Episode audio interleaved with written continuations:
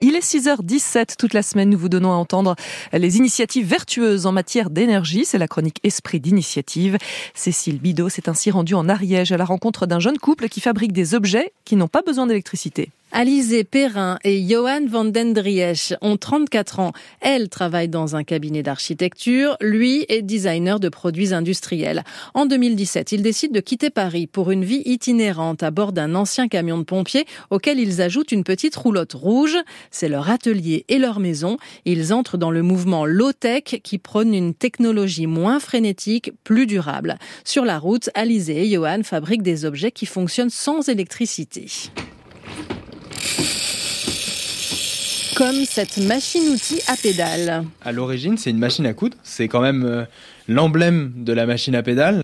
Et quand on l'actionne, ça fait tourner une meule, ça fait tourner une scie circulaire. Et nous, ça nous permettait, sans avoir accès à l'énergie électrique, de travailler avec des machines-outils un peu gourmandes euh, un peu partout. Le voyage dure près de deux ans et en 2020, le couple s'installe en Ariège, à Saint-Ain, village de moins de 200 habitants proche de la frontière espagnole. Et l'aventure ne s'arrête pas pour autant. Non, au contraire, Alizé et Johan continuent à fabriquer, avec du matériel de récupération, des objets du quotidien qui ne se branchent pas. Four et séchoir solaire, marmite norvégienne, frigo du désert. Bah, on peut vous montrer le, le blender à pédale un, mixeur, euh, pour faire des jus de fruits, des soupes. C'est une pédale de vélo avec euh, deux euh, manivelles de vélo. Donc on a un grand pignon qui renvoie à un petit pignon. Et on arrive sur le système avec une roue de vélo d'enfant.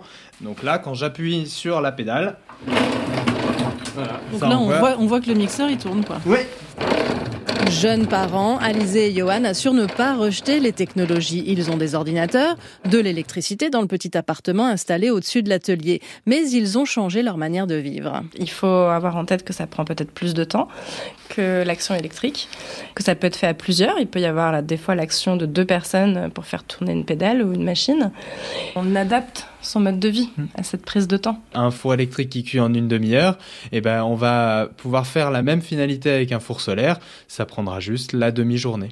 Mais on voit que quasiment tout est possible si on prend le temps et qu'on a ce temps en fait. C'est un luxe. Johan et Alizé ont créé l'association Chemin de Fer, F-A-I-R-E, qui propose des ateliers. On ne vend pas, mais par contre, on va se déplacer dans des lieux où accueillir du monde pour venir fabriquer et apprendre à fabriquer soi-même son, son système. Collectivement, c'est des initiatives qui ont du sens en tout cas et qui permettent, en multipliant les petits points d'autonomie ou de production d'énergie, d'envisager un avenir euh, un petit peu plus euh, résilient. Toutes les notices de fabrication sont disponibles gratuitement sur le site internet de l'association. Et vous avez mis le lien sur la page Esprit d'initiative sur le site de France Inter. Oui, et quelques petites vidéos si vous voulez voir les machines. Merci Cécile Bidot et rendez-vous donc sur franceinter.fr.